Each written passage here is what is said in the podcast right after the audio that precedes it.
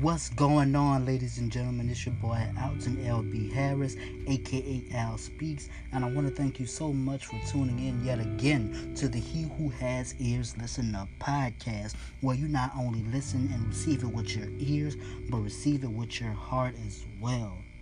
So, moving right along, guys, I just want to get into a message that is very near and dear to my heart brotherhood. What it means to be one's brother what it means to be brotherly and to be a strong man using God's strength to cultivate and or build up other men around you and building up other women as well. Now, I must admit that I haven't held up my end of the bargain all the time on this topic. So, to all of you who I consider as my brother, if you're listening, just know I love you and I do apologize for any wrongs that I may have done against you. So, with that being said, let's just go before the one true living God in prayer. Most gracious and heavenly Father, Jehovah, we just want to come to you once again in your Son Christ Jesus' name, just thanking you and letting the word go forward, God. I ask that you flow through me on this podcast so that my listeners receive a holy word that's poured into their lives. Right now, to all of my brothers out there and around the world, let them know that they are loved, they're appreciated, they're wanted, they are enough. This goes for all of the fathers, grandfathers, uncles, cousins, or just whoever. Whichever way they impact someone's life, God, or or are a part of someone's life, I just ask that they continue to be an intricate part of that person's life for all of their days. In your son Christ Jesus' name we pray. Amen. And like I said before, in answering these topics, guys, I'm gonna refer to the holy text a lot because it's not what I say or feel about the topic, it's what God says about it. And I want to be as correct as possible in approaching these topics. So, if you have a physical Bible or a digital Bible, we're going to go to Psalms, which is one of my favorite books in the Bible and we're going to go all the way down to the 133rd Psalms. Now, this is a scripture that many fraternities or brotherhood organizations use. Now, for those of you who are not familiar with a fraternity or a brotherhood organization, may want to know. A fraternity is a group of people sharing a common profession or interest. Now, the same is true for women, but instead it's called a sorority. I'll get into that in another podcast. So, for all of you who are a member of a fraternity, I just want to send out a huge God bless you and thank you. Know that, that you are loved and wanted and you are pillars of this community. And I pray that you use your organization to uplift the name of Jesus Christ wherever you go. And spread that love throughout other chapters as well and other brotherhood organizations as well. Now, the brotherhood organization I belong to is an educational one, and it goes by the name of the Honore Program for Undergraduate Student Achievement, and it was started by General Russel L. Honore. He saw a vision to put more African American males into the classroom, closing that school to prison pipeline gap. Now, it is important that we as men build one another up in a positive light. Call your brother by his purpose and not by his downfalls. In other words, when your brother has fallen down, do not tear him down. Do not make fun of him. Pick him back up. That goes was saying.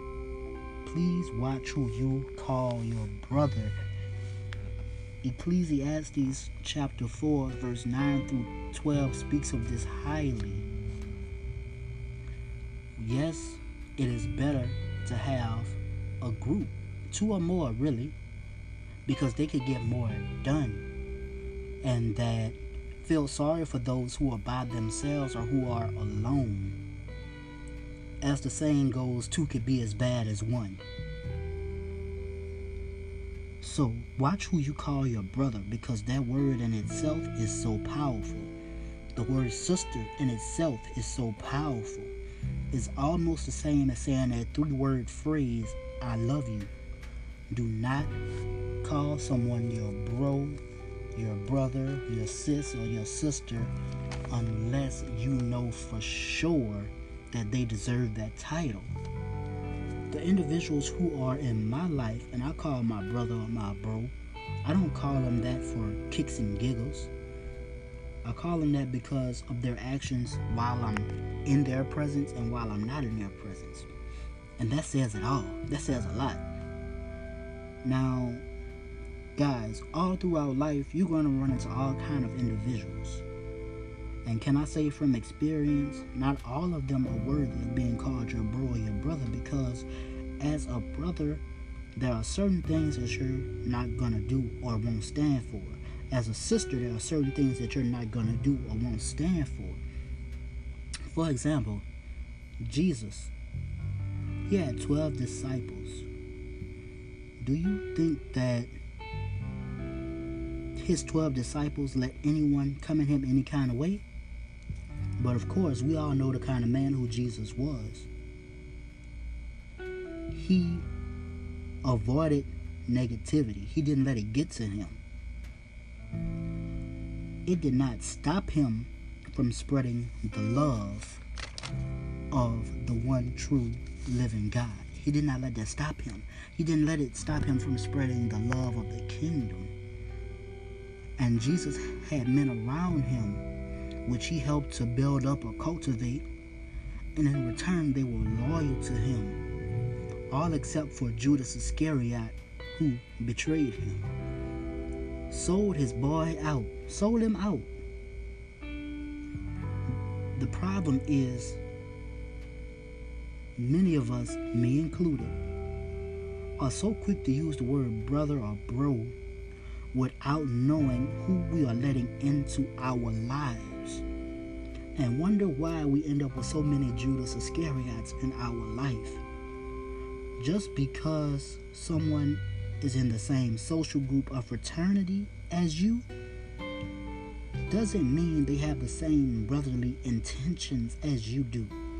Doesn't mean they have the same intentions to cultivate as you do. One may ask, what does brotherhood look like? What would make one a brother? Well, let's break down brotherhood.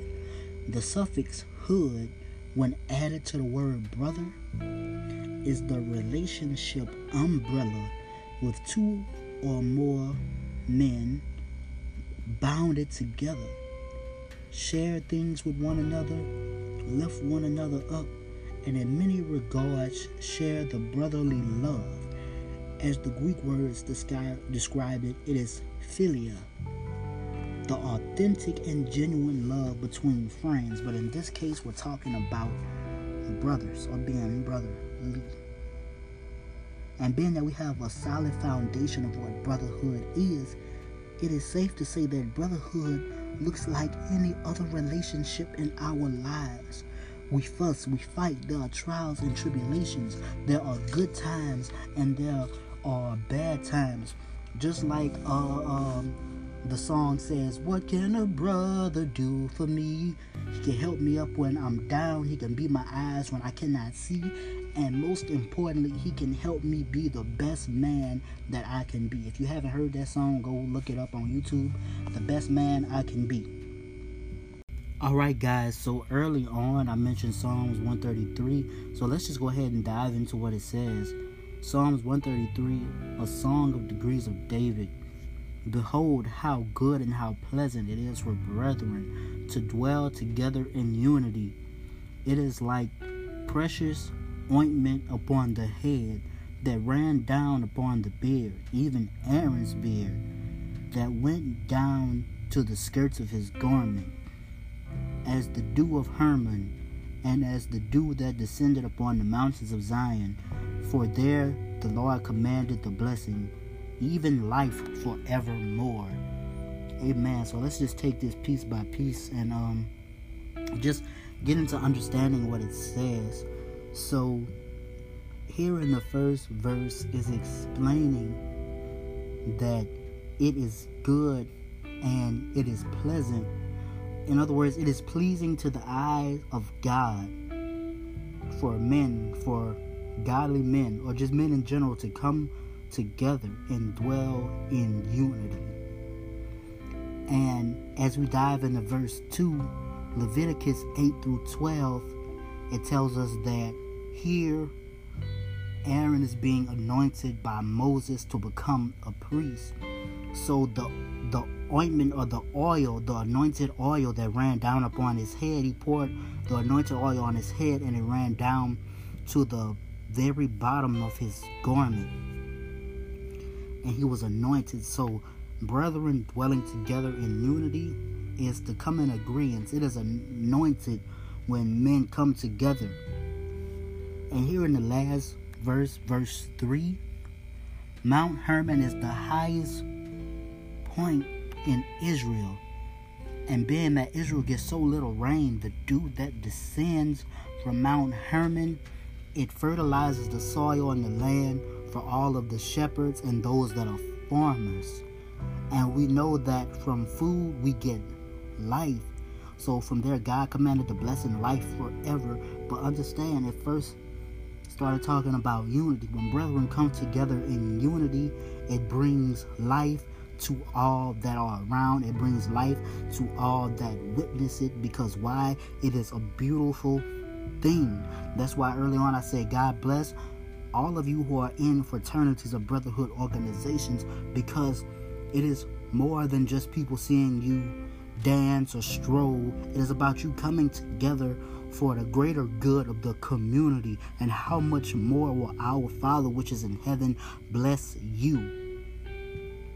And I also mentioned Ecclesiastes verse, I mean chapter 4, verse 9 through 12. And it reads, Two are better than one because they have a good reward for their labor. For if they fall, the one will lift up his fellow.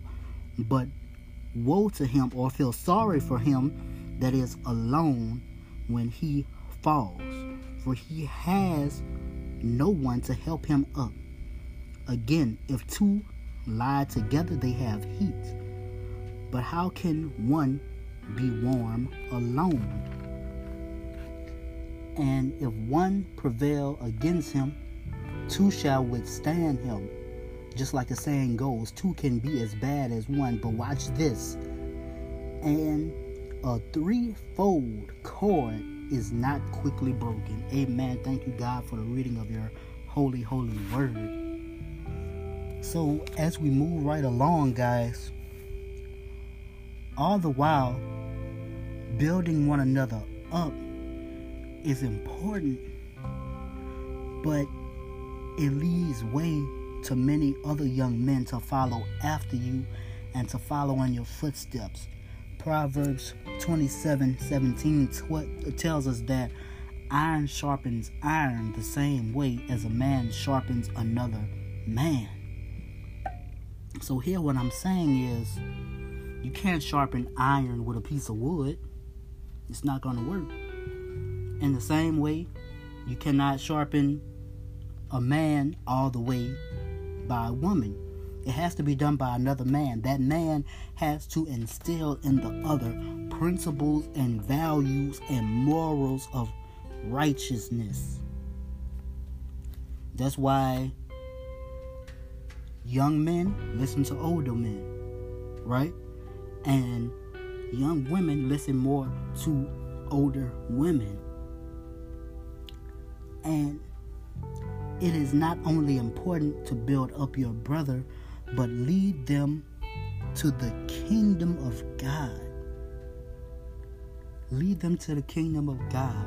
Lead them to God Almighty. That word cultivate that I talked about before, it means to build up.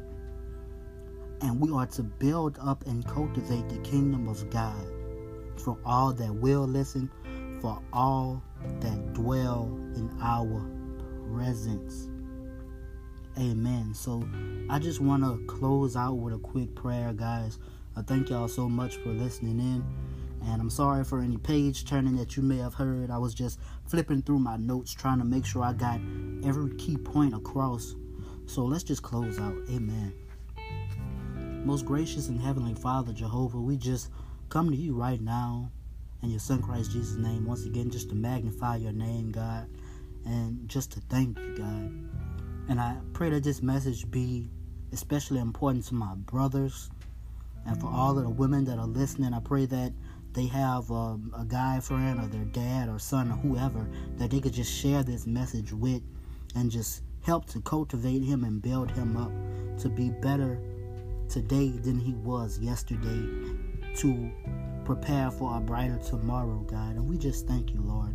In your Son Christ Jesus' name, amen. Amen and amen. And to all of my brothers, please just continue to be the best man that you can be, not just for yourself, but for those that look up to you.